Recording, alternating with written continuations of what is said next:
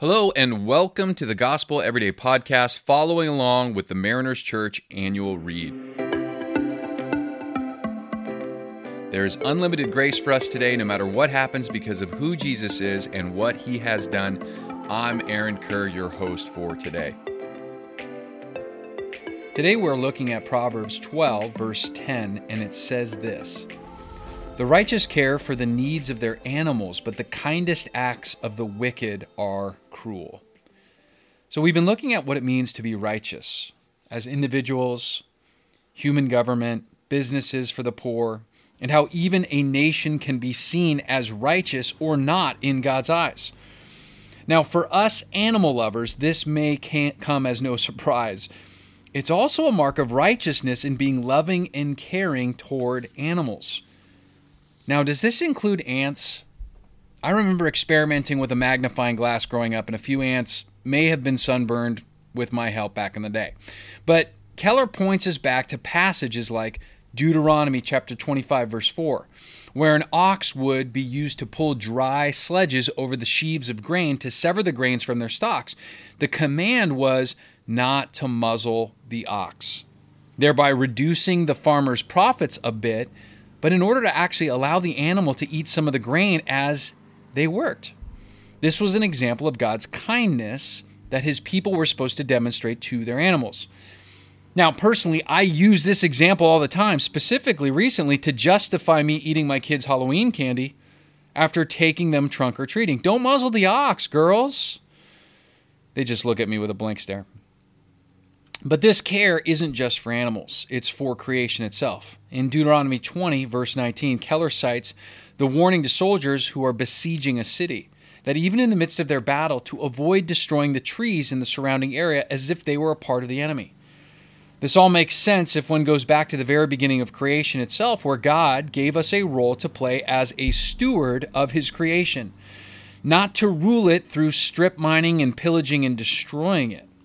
Genesis 2, verse 15 says, The Lord God took the man and put him in the Garden of Eden to work it and take care of it.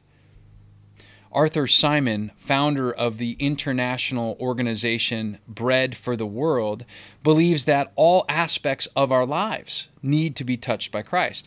His father, who grew up on a farm in Wisconsin, taught him even the cows should know you're a Christian by the way you treat them. Arthur has incorporated this philosophy into his ministry, adding, And if cows, how much more people?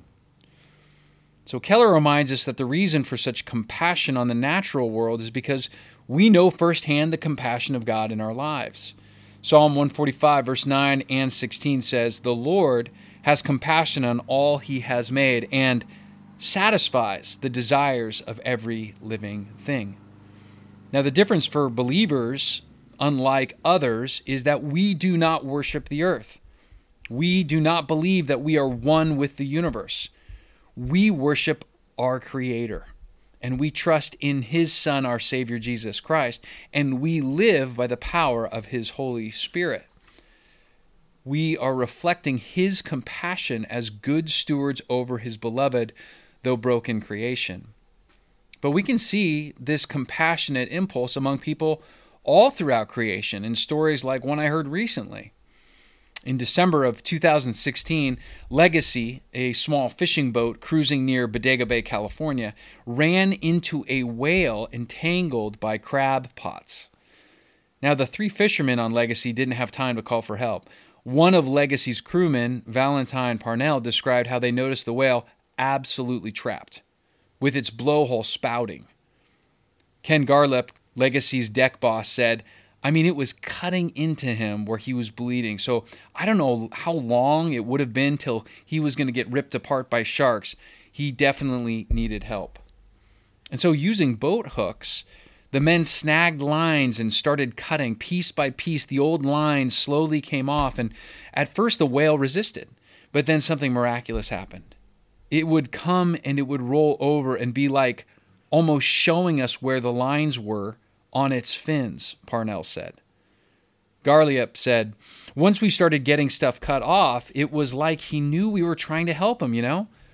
And once freed, it swam around the boat several times, staying close. The men say it seemed to be saying thanks, but no one knows for sure.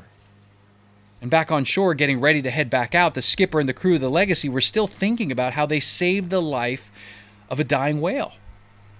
To see this massive and beautiful creature that could absolutely crush you, but doesn't, it was the most intense thing I've ever been a part of, Parnell said. Garliep added, It was a great feeling, a really great feeling. If I was to die today, you know, I would know I did something good with my life. See, demonstrating care for our natural world and everything in it isn't just a hallmark of believers. But if we are a believer and we don't care for our natural world, we should think again. We should be the ones who care the most for God's creation, since that's been our calling from the very beginning.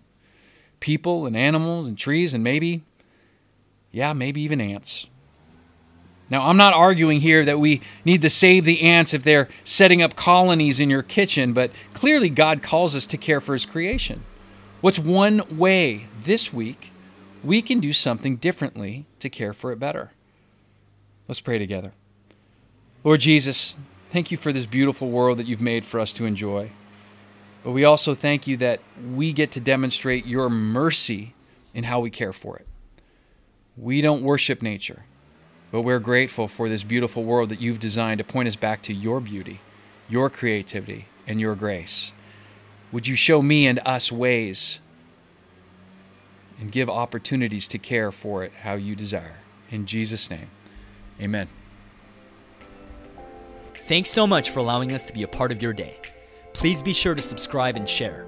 You can tune in tomorrow for fresh new content. And remember, no matter what happens, there is unlimited grace for us today because of who Jesus is and what he has done.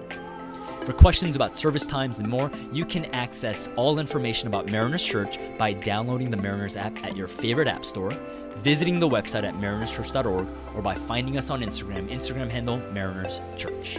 Till next time, have a great day.